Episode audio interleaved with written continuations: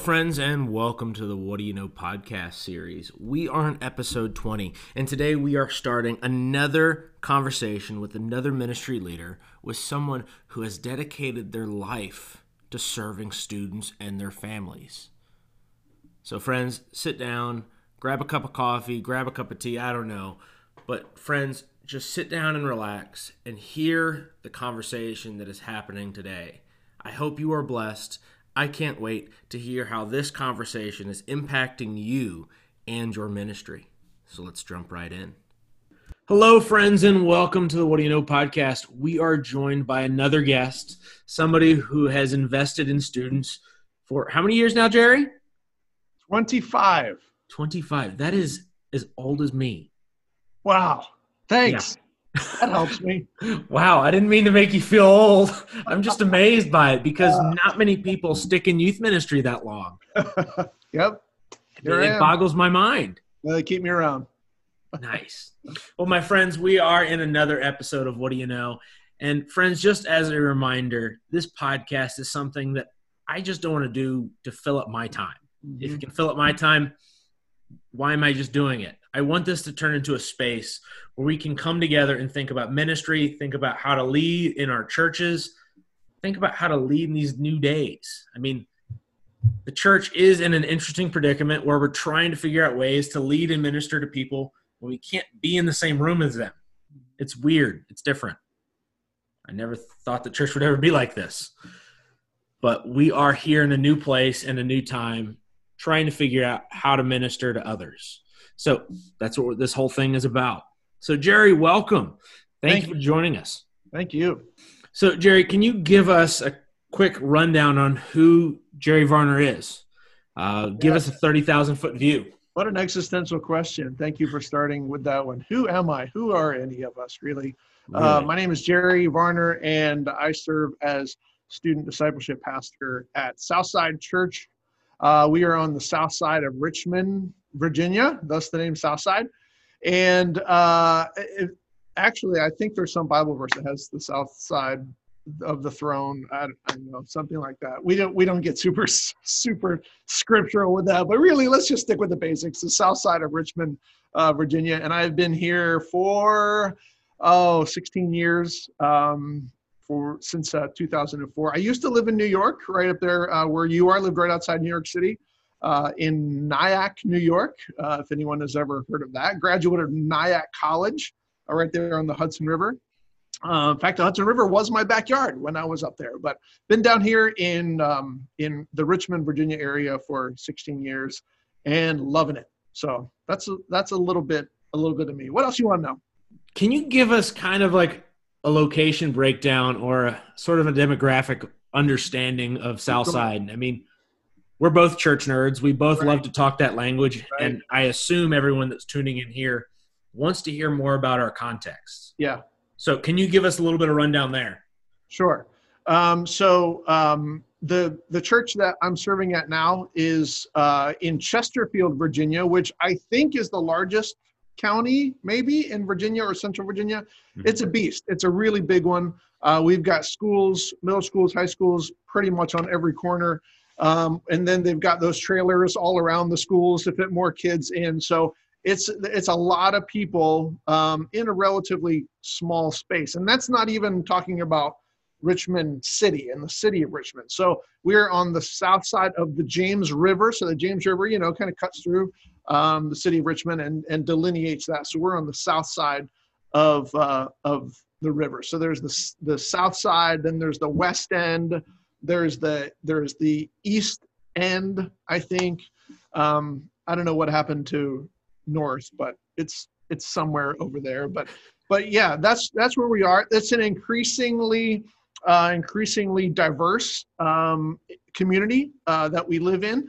And um, i think that's probably can be said of most anywhere um, you know if we're going to generalize things. But yeah it's it's um, it's a wonderful context uh, to be serving in. It is when I when I began to pray about possibly leaving New York and coming down here. Uh, the very specific prayer, which is a dangerous prayer to pray, is God, would you just would you give me some challenges in ministry? Um, and I had felt like I had started to creep into that maybe autopilot zone. You know what I mean? Like when you when you've been doing something long enough, you start to kind of shift into neutral and things start to become a little bit habitual and routine. Um, and I began to pray, God, give me some, give me some new mountains, give me some new challenges, because I don't want to stagnate as a as a youth pastor. I want to continue to grow.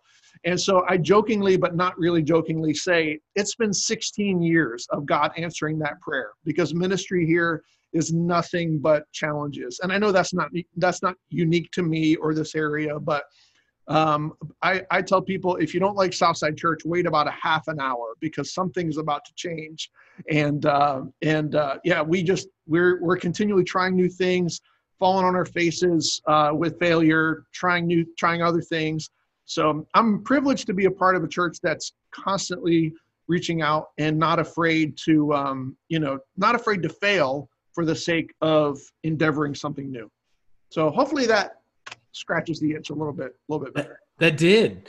Uh, that's that's encouraging to hear how God has answered that prayer every year for 16 years. Right. Oh, that's a dangerous prayer right there. I know. Beware. So if you guys pray that prayer, hold on tight. Yeah, I wash my hands of that. This is a disclaimer. oh my goodness. God give so, me more challenges as a dangerous prayer. Yeah. That's a huge, huge prayer. So my friend, I have to ask the question, what got you into youth ministry? What was the calling? What was the kick?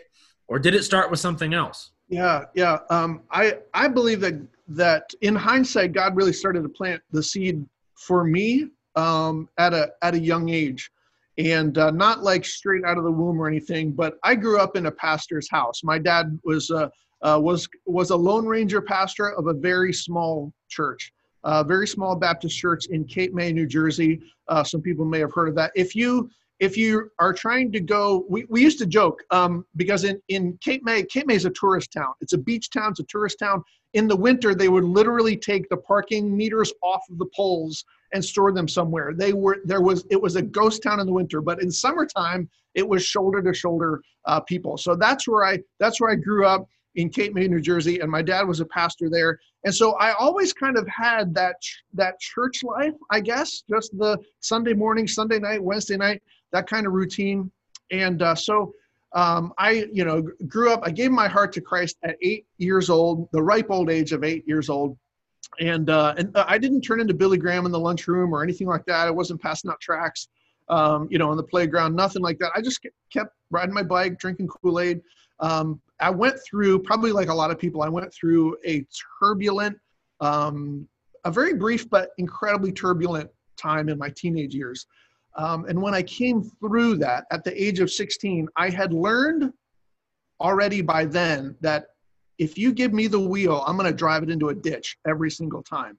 And so I came to God with a very simple prayer, and it was right right after this turbulent time in, in my in my teenage years. I came to God with a very simple prayer. I said, um, "Wherever you want me to go, I'll go. Whatever you want me to say, I'll say. Whatever you want me to do, I'll do." I didn't really have I didn't really have ministry as a as a calling or as a vocation. That really wasn't in the forefront of my mind it was just that I was I was just literally laid out in front of God as a sacrifice and said, whatever you want to do with this mess, go for it. And um, and he he took me up on that, and um, I I quickly began to assume that I would end up in a small church, just like my dad, because that was literally the only point of reference I had. I didn't know any big churches. I had never heard of the term mega church. I was just a very small church. For us to have 75, 80 people on a Sunday morning was like revival had broken out. That's the kind of church that I grew up in. And so my point of reference was I'm gonna I'm gonna end up as a pastor of a tiny little church, and that's gonna be my life. And so so the concept of being a youth pastor and a pastor to students, I had never even heard of such a thing. I mean, I had teenage friends in my church and there was a youth group, but our youth group was volunteer. There was a guy and his wife who were in the Coast Guard, and they volunteered. Those were our youth leaders, our youth pastors. So I didn't have the concept of that there was going to be like this opportunity to really dedicate my life and my calling to students. And so it really wasn't until my freshman year of college that I even knew that that that, that was an option. And then when when that door opened, there was no turning back. It was like, you mean you mean I get to dedicate my life to middle school and high school students, knowing and loving and, and staying in love with Jesus? Sign me up. That's that's clearly what what I'm called to do. And so it was just, you know what it's like, Caleb. It's it's hard to it's hard to qualify that to somebody else. It's just that you know in your heart that this is the calling that God has placed on your life. And and even since my early years of college, I said, God, if you'll let me do this forever, I'll do it forever. If you'll let me, if you'll let me breathe my last breath in some kind of student ministry context, I'm I'm all in. So so that's where that's where I am, and that's where I've been since um, I don't know the age of about 17, I suppose. That's awesome, and I'm totally right there with you when it's hard to describe. I mean, I had a student in my ministry say, I feel a call to something, and they can't quite put it all into words. And when I try sharing my call, I share best with I can with them, mm-hmm. and they're just like, everyone's different. I'm like, yeah, yeah, every call is different. Right, right, yeah. So yeah, that's awesome, my friend. That's mm-hmm. that's a breath of fresh air because oh, good. that's a breath of fresh air because and I'm just going to lay it all out here. Most times when I hear youth pastors say, I'm in youth ministry, they try to use it as a stepping stone. Yeah. And yeah. I'll be honest, that breaks my heart. Right. Yeah. Because our students can see that. Right. Like yeah. you can try to hide it the best you can. They're going to see right through it. I mean, yeah. I have a I have a slightly offensive analogy, if that's okay. Uh, and I've it. used this in front of crowds of adults too. Um, when I talk about my calling to youth ministry, I use the analogy of Play-Doh. You know when you take out a fresh can of Play-Doh and you plop it on the table and it's just so soft and malleable and flexible. Uh, but what happens when you leave the Play-Doh out and you forget to put it away and the air gets to it and it kind of like it's it takes the shape of whoever touched it last. That's the shape that it that it is. And so uh, like it or not, I don't know if this is fair or not, but sometimes I I use that as an analogy with ministering to adults is trying to play with Play-Doh that's already hardened in place. I want to play with the Play-Doh that's like still flexible and malleable. And there's going to be adults that are listening to this. They're like, "Hey, I don't, I don't want to be hardened Play-Doh."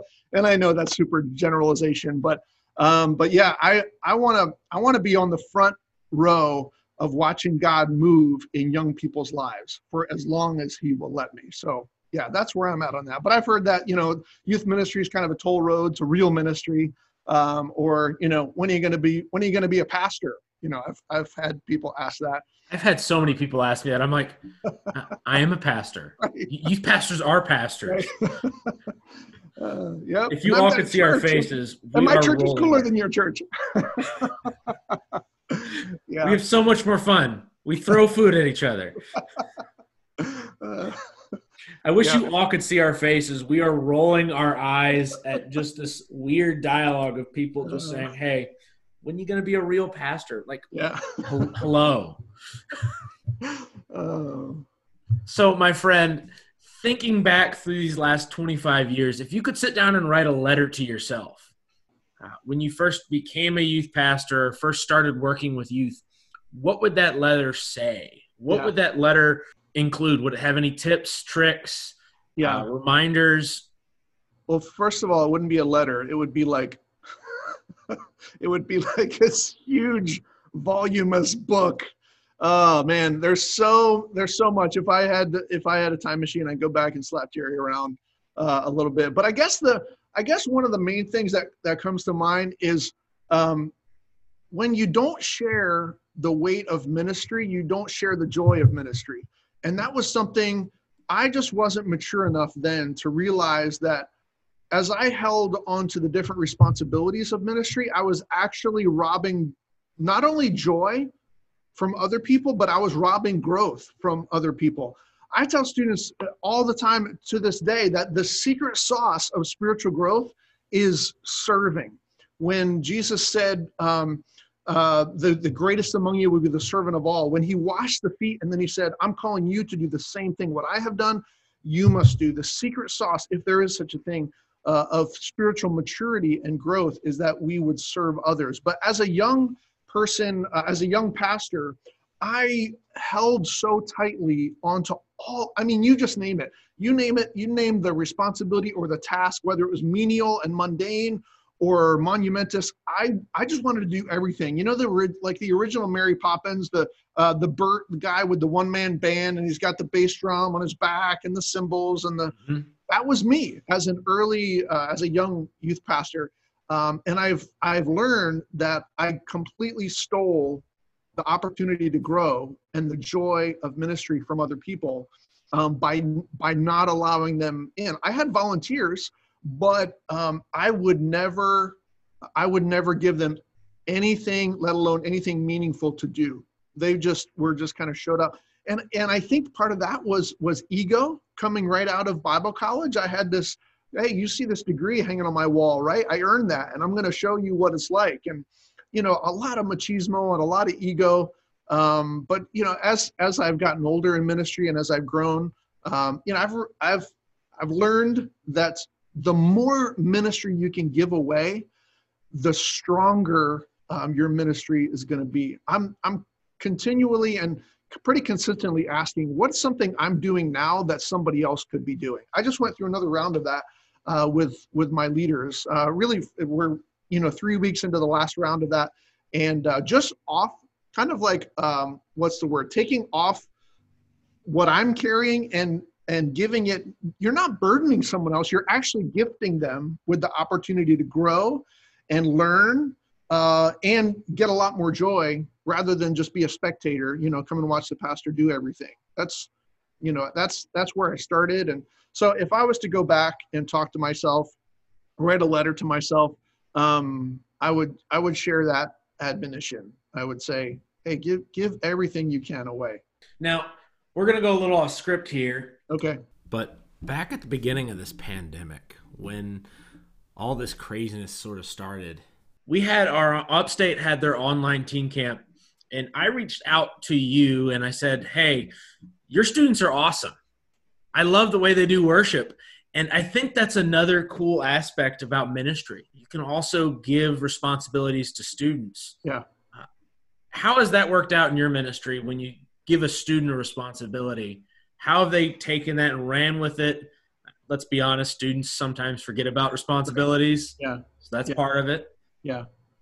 One of the things um, that kind of a, a mantra that I've developed over the years is as youth, as student pastors, as youth pastors, um, we're we're raising adults but cheering on teenagers so i want to give every student the opportunity to step into a responsibility that's not just like a you know fold up the chairs afterwards. Something that has some meat to it something that you know is is really like hey if you don't come through on this stuff's going to fall apart. And so um, i've learned to give students um, within their you know if they're interested in something um, to to kind of give them the give them the load of i mean you you give them the clear expectations you give them the you know the responsibility and i think even tell them like hey if this doesn't happen then x y and z fall apart and i think it's okay for them to kind of feel that i use the expression glorious burden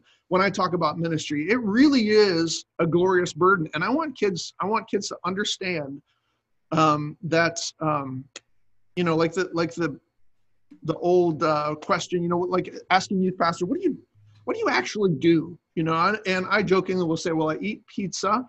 That's a you know a, a daily occurrence. I shoot hoops. Um, you know, probably seven or eight hours a day.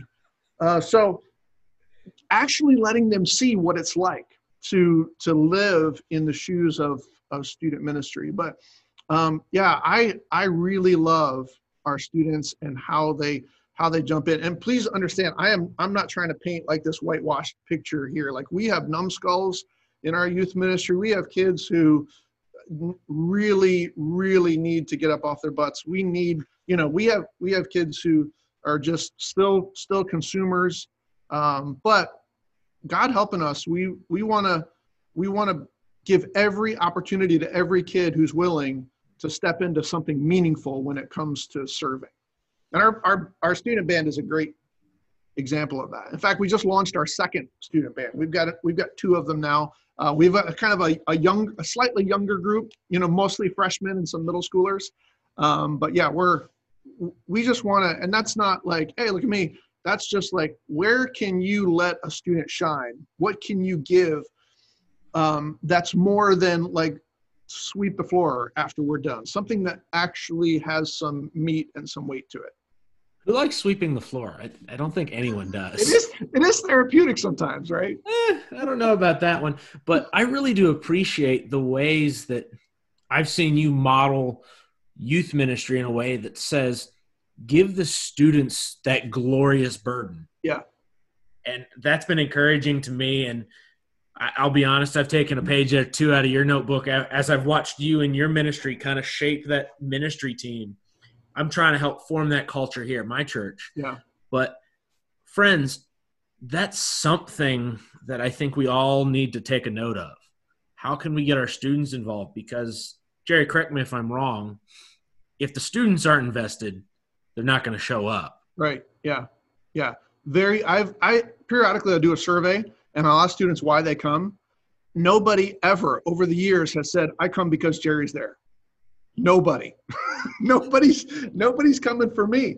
Uh, they're either coming for the relationships. That's the that's the primary one. Uh, somebody that they know and like is there, uh, and a close second is I've got a, I've got a role. I've got a place. I've got a purpose. Um, I'm being trusted with something. So giving students an opportunity to be trusted and to and to come through on that trust is man that's gold to, in my book that's student ministry gold for sure well i just want to take some time and just highlight that and just remind us as listeners and us as people that are working in youth ministry the importance of giving students the keys say here you drive for a little bit mm-hmm.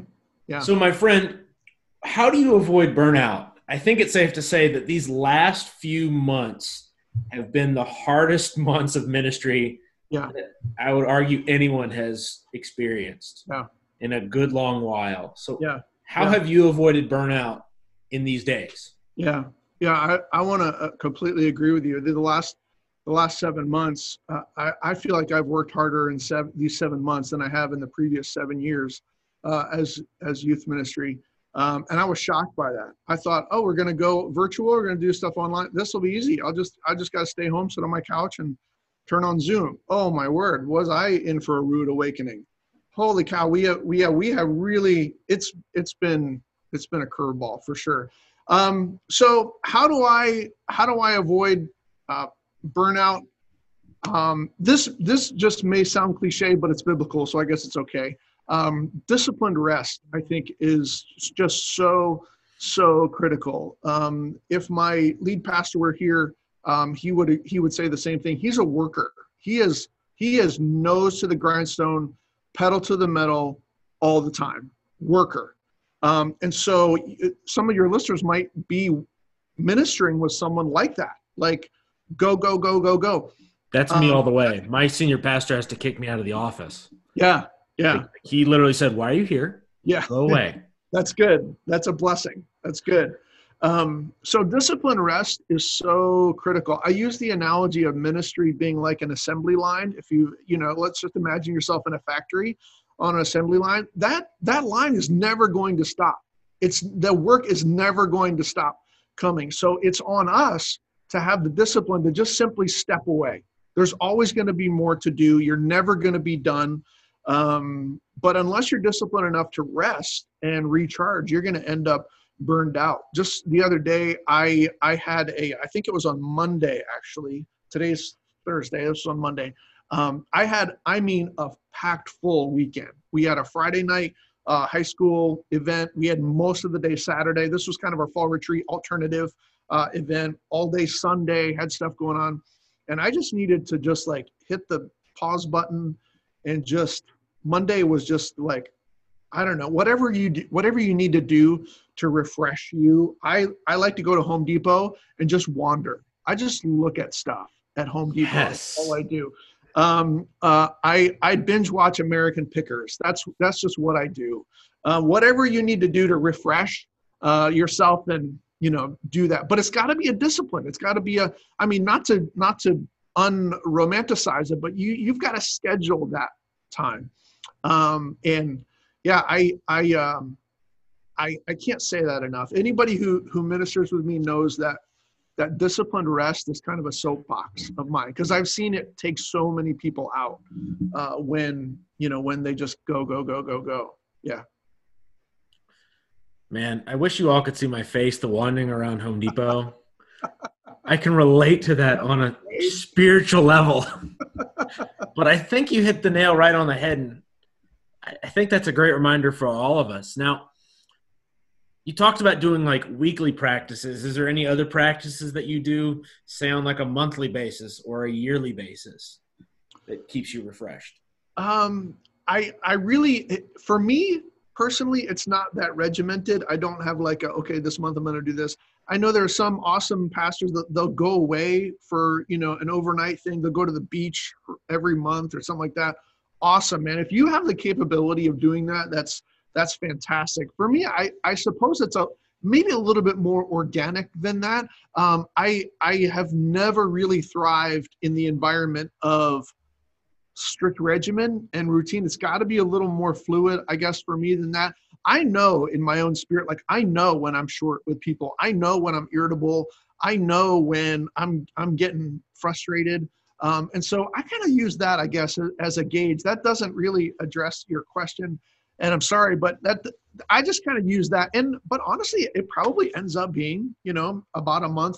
I need I need time with my wife, and I need time with her um, just just to have a conversation and it that might be um, you know chipotle lunch date on a friday um, it might be i don't know it's we, it's been a while since we go out to dinner uh, somewhere but just her and me spending time with her is that's just like fills my tank right up but um, it isn't a monthly uh, or a yearly thing i have been to conferences and conventions uh, and things like that. And man, if you can get away, last let's see, last November, uh, I went to the Youth Specialties um, National Youth Worker Convention in Tampa, and it wasn't in the budget for the church. It wasn't, you know, it wasn't something that we were able to, to swing. Uh, but my wife and I just decided we have to, and so um, you know, we we put pen to paper and figured out finances and just said you're going. And so I went uh, for several days and, you know, wandered around Tampa and drank Starbucks and, and talked with total strangers who are also in the trenches of youth ministry. And man, that was good for my soul. But uh, if you can on a on an annual or twice a yearly basis get away to some bigger scale thing um, yeah and i and this is no this is no i don't know how this is going to come across i'm going to take a risk here no slam to to youth specialties or it's not like I was going that because I needed a bunch of information or I needed to know how to do things. I want to be a student forever, right? Like I'm I'm never going to be like, "Oh, I know everything." I that that jerk, I hate that guy. So I don't want to be him.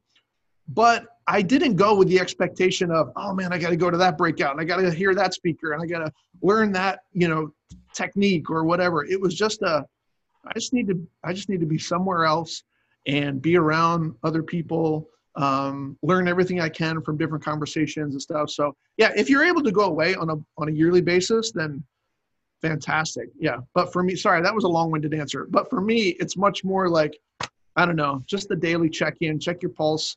How's your attitude toward people? That's a big indicator uh, for me. Um, when's the last time you talked to jesus? That's a huge number one thing uh, for me. So anyway, yeah, that's how that's kind of how I do it. That's a great sum up. I mean, we're all different. I mean, I go sit in a tree for a week and leave my phone in my car and talk to no one. Yeah. But yeah. my friend, I'm thankful that we're in a denomination that encourages us to continue learning. I'm thankful for the fact that we as pastors are continued to be lifelong learners. That way we don't turn into the dude that says, I know everything. Right. right. Yeah. So with that being said, what books are you currently reading and or what books would you recommend for youth pastors or pastors or just volunteers? Yeah. Um, yeah, I'll encourage anybody listening. I'm the slowest reader in the room. So so and I've always been that way. I've never really enjoyed reading, but I, I've learned that I need it. I need to to to read. And honestly, right now, uh, right now I'm reading um, a book called Ready or Not, uh, Kingdom Innovation, uh, by a guy that I know. Actually, his name is Doug Paul, and it is fantastic. Really, really a stretching, um, a stretching my thinking. It's about innovation in God's kingdom, and man, what a timely uh, book just came out. I think last week. Um, so yeah, fantastic. And Doug's not asking me to say anything about it. I just, it's it's a really really good book, and I and I recommend it. Um, one another book that we're reading as a staff is I'm going to try and remember the title.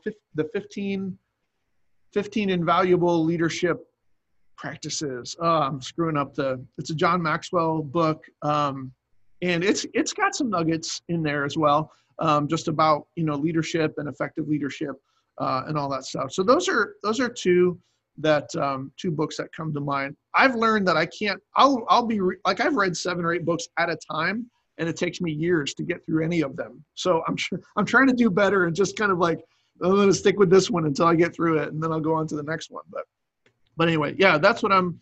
That's what I would if I was going to recommend uh, a book. Uh, Ready or Not by Doug Paul is, is really really good. And guys, all these books and references will be in the show notes that we don't have to go back and rewind and re-listen. So just take a look down there and you'll mm-hmm. find it. So my friend, we talked a little bit about this earlier, but what is giving you life or what is exciting you about ministry in this moment? Because. I don't think many people would say ministry is exciting unless they intentionally thought about it and put some like real brain power into it because – just looking at numbers, people yeah. are going to be discouraged. Yeah, yeah, yeah. Well, um, yeah. Can can I just grab hold of that last thing that you just said, and I want to talk about it. And I'm not trying to hyper spiritualize things, but if you go back to John chapter six, Jesus was doing some. He was doing some hard teachings, and in fact, people said this is really a hard teaching. We can't we can't really accept this. Um, and it and it says I always think it's so weird. I know it wasn't the book Bible wasn't written with chapter and verse, but John chapter 6, verse 66. John 6, 6, 6 says, and at that point, many of his disciples turned away and no longer followed him. Um, I don't, and I'm not trying to hyper spiritualize this this pandemic, and and I don't read into this, but I do see, and I've been around long enough to see God moving in seasons of pruning, and when He prunes, He's getting ready for the next harvest. And um, I, I'm not, I am not a, a pep talk guy. I'm not trying to be melodramatic. I just really sincerely believe, and I, and I hope that listeners can grab hold of this. Um, I believe that even though, if you were to look at the, the numerical evidence, let's say, uh, in, in much of uh, the American church today, you, you could get discouraged. Um, I really believe that we're just, we're just prepping for uh, a new wave of God's Holy Spirit, even in our country, which is, as things are now, is let's admit, is very hard to imagine that a, that a wave of spiritual renewal and revival is upon us. And I believe that there's a pruning that's going on in God's kingdom. That basically, um, like Jesus turning to his disciples says, "Hey, what about you? Are you are you going to leave me as well?" Um, and yeah, as for me, everybody can make up their mind. As for me, I'll echo uh, the words, hey, we have come to know and we believe that you are the Messiah. You are the Son of God. So I'm man, I, I'm going to stick with him. He's gotten me through every single thing that I've faced for all the years that I've been walking with him. So he's not going to let us down now. Um, so what excites me right now is um, I'll use, I was talking with my youngest daughter recently, and to hear her say that she wants to make a difference for God's kingdom and she wants to make disciples. She's a she's a freshman in college. She goes to Mount Vernon, and um, she's just you know like like probably most freshmen, like, hey, this major that I picked is this the right one? What am I supposed to be doing with my life anyway? Um, and, but to hear her say that, and it doesn't matter at all that she's that she, you know that she's one of mine. Um, but if I was to hear any young person say, I just want to make a difference in God's kingdom. I just want to make disciples. I mean, how much better than that does it get? You know what I mean? Um, so it doesn't get much better than that. Let's be I honest. Know, right? But and and for me, you know, for my daughter to say it, Third John one four, it says, um, I have no greater joy than to hear my children are walking in truth. And so I apply that not just to my own biological children, but I look at the students that I've invested in over the years, and that's what gets me going. I don't, I don't, I don't um, count success in ministry as to how big the crowd is on a Sunday morning or for us like Wednesday night, Thursday night. Um, I it, it's five to ten years after they've gone. That's where really the report card is for youth pastors. Like where in the kingdom is that young person and how brightly are they shining uh, for Christ? So to me, um, yeah, that's that's just that's that does it for me. Um, my wife, she gives me life. I had a I had a special event with high schoolers recently, and she was like, "What do you need? How can I help?" And you know, she's and she's not like on the volunteer staff or anything. She just she would say if she were here, she would say, um, I'm, I'm not called to be a pastor's wife. I'm called to be Jerry's wife. And so um, that has always been the way that she lives and supports me and um, and and loves. But yeah, beyond that, I'm I'm just trying. Uh, I'm trying to. Uh, I'm not trying to like schmooze you here, but honestly, being asked to share my thoughts on your podcast, that's a big deal to me, and I really appreciate um, being invited. And After being in ministry for for 25 years, the longer I'm in it, the more passionate I am about helping those who are younger than I am. So, um, yeah, I, I'm not blowing smoke, Caleb. I, I just really like being invited to be a part of this, what you're doing here with What Do You Know? That's a big deal to me. Well, I definitely appreciate that. And I think it, it's something to be said for looking at the life of a student 10 years down the road. Right. Yeah. And seeing the impact that they have. Mm-hmm after you're long gone or they're long gone. Right. right. That's interesting. I've never thought about the 10 year plan or the 10 year report yeah. card. Yeah. Hmm.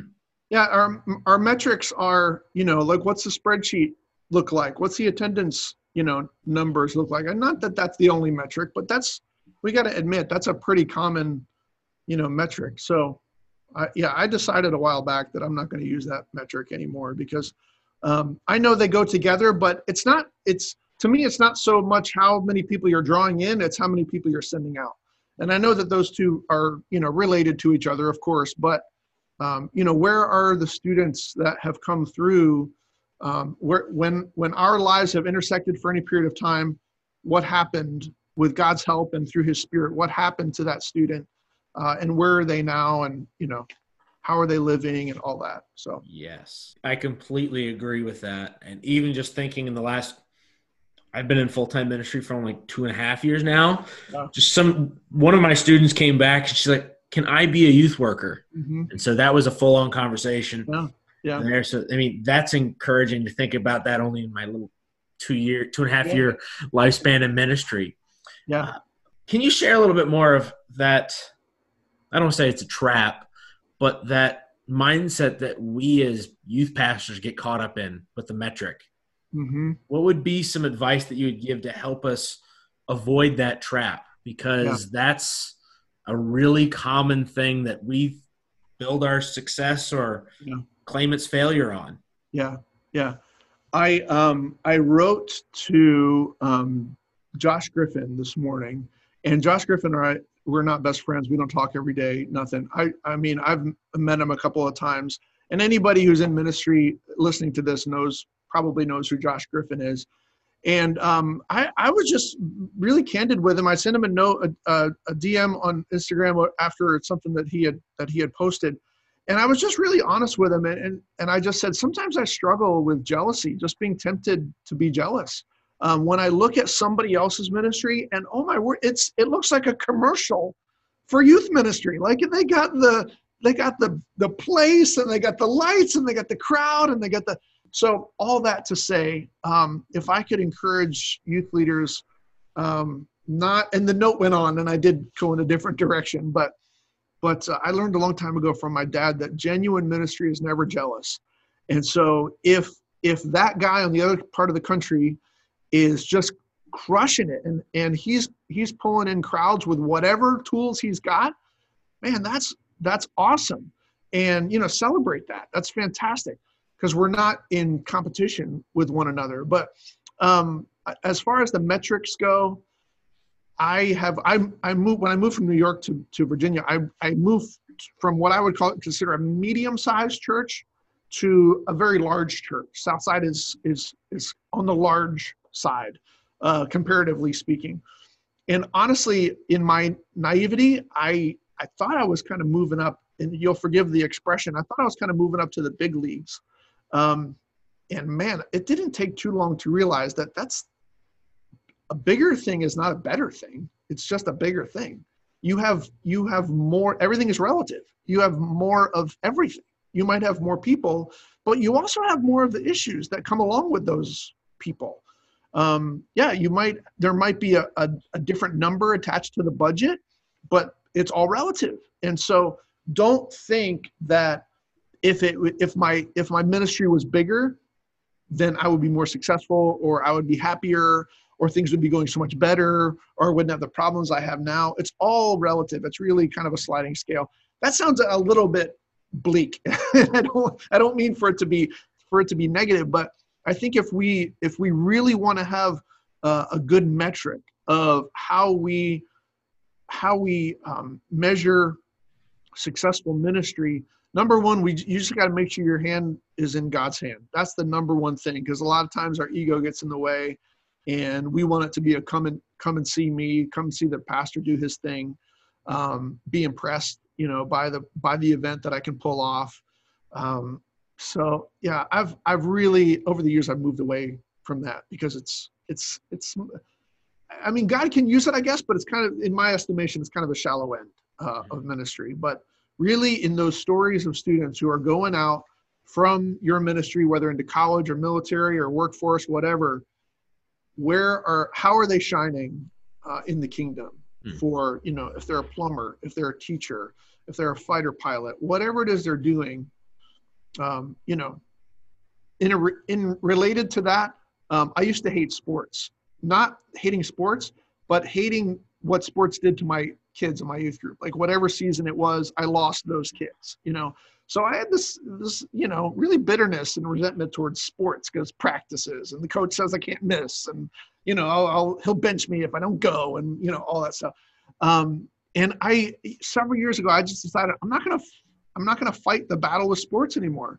What I'm going to do is I'm going to say, I'm not, I'm not going to say you shouldn't be on the soccer field. I'm going to say, what are you doing for God's kingdom on the soccer field? How is God using you on the show choir stage? You know, so it's really more about that. So if if uh, all of these listeners and, and youth leaders could could switch to that metric, I think you would relax a little bit because it's that's so much more on God and so much less on me. This is a breath of fresh air to me, just hearing somebody else who kind of works in that same mindset. Yeah, yeah. And I feel like I don't even need to ask this question right now because this whole podcast session has been filled with just general advice that has, I, I guess, I, I'm here taking notes.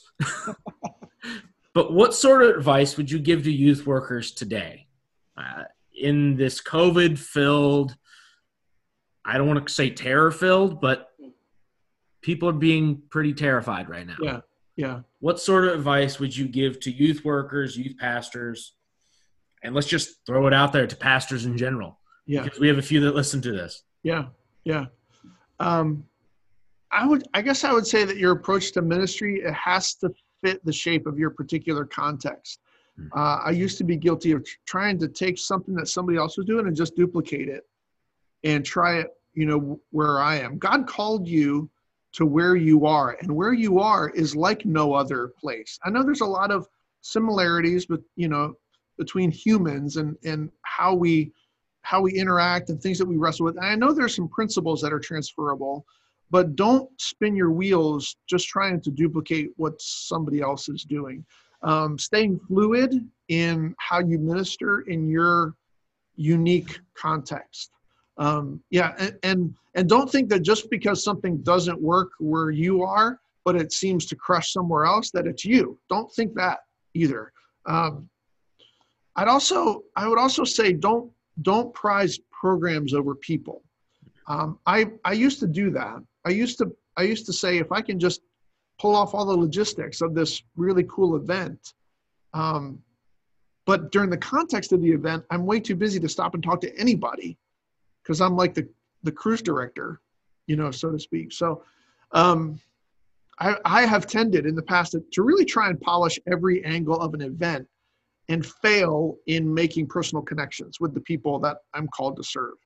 And that's embarrassing for me to admit. Um, and I just don't want to do that anymore. So, um, yeah, I would just say be true to the place God has called you. Dig in to that, dig into the culture uh, where you are. Um, in our high tech world, high, we have to be even higher touch than we are high tech. Um, so you could use you could use YouTube, you could live stream, you could Instagram live, you could you, you could be on TikTok, you could do all of those things, leveraging every possible resource of technology. But unless your unless your touch outweighs your tech, uh, I, I think you're just going to be another another kind of a sounding gong. You know, you're gonna you're gonna end up being wallpaper. So I want my students to know that I care about them. Like I want them to know that I know their name and I know what's going on uh, with them. And or one of my leaders, like my you know small group leaders, um, that that they know you know what's going on. But anyway, if I could give if I could give advice, um, that would be that would be some of it. Just you know knowing where you're at and ministering in that context um, go easy on yourself, man. I have spent seven months in a lot of ways beating myself up. Nobody has the answers. Nobody has the answers or the or the corner of the market or the playbook for you know how to do what we're trying to do right now. So deep breaths, give yourself some grace uh, and patience. Um, take take good care of yourself. Do that spiritually. Do that emotionally, mentally, physically. Um, yeah, so that's some of the advice that I would give. I wish we had another hour because I think I could probably give that much more, but those are a few things that come to mind. All right, Jerry. I just want to take some time and just celebrate with you. How has God been moving in your ministry these days? I mean, we've been talking about the hardships of doing yeah. ministry in a pandemic yeah. and talking about the struggles that we've been having in just the changing environment of the world. And I think we just need to finish off our time here today celebrating some of the bright spots. Yeah. That way we just aren't dwelling on the darkness. Yeah. Yeah. That's good. Um, we like like so many other people uh, in March, we just kind of shut everything down. We shut the doors uh, to the church. We couldn't gather, you know, the way that we the way that we could. We went to Zoom for just about everything. It was it was probably a few weeks that I even went to my office. Um, several weeks in, uh, but when we did, this was in July. I remember in, in July of this summer, we did our first in person youth service. We did it outside so that everybody could bring their camping chairs and, and spread out and, and all that stuff. And I started then um, this whole message, and we've kind of let it be wallpaper of our ministry ever since then the um, consumer to contributor. That's really where God wants us as our student ministry he he has called me in this season to bang that drum consumer to contributor so um, ever since then what i'm celebrating now in our ministry is just watching students step into that that they're as spectators spiritual spectators in the church world they boredom is almost immediate and almost inevitable um, but when you can move from consumer to contributor you start to come alive spiritually and you start to feel a part of the body. You begin to experience spiritual community the way that God designed for us to be. So I've been watching students step into those places and literally like thrive in those places. So as we have, um, as we've seen students understand their giftedness and be used by God in ways that I would have never even thought of. Um, and it goes way beyond just the, you know, menial tasks, but things that are like we talked about earlier things that are actually weighty and actually uh, important. And then that builds their spiritual confidence that god actually does use me. And if he can use me here to do this maybe he can use me in that person's life over there. So it's a, it's a whole new frame of reference that so many of our students is, students are experiencing right now that's awesome that's that's encouraging to hear how like doors have been opened even though doors the church have been quote unquote yeah, shut. Yeah, yeah, yeah. I don't ever think the church actually shut down, shut down. Let's right, be honest. Right, yeah. So, my friend, as we wrap up our time here today, how can we be praying for you and your ministry? Um, probably it, it would it would be discernment for what needs to be left behind, uh, and there's probably a lot more than I would like to think needs to be left behind as we as we make our way through the next several months. I really I want to echo uh, something that our that our DS said, something our lead pastor uh, said. I do not want to go back to the way things were. It feels like maybe some people are just waiting for the vaccine to come out or the cloud to lift, and then we can just revert back.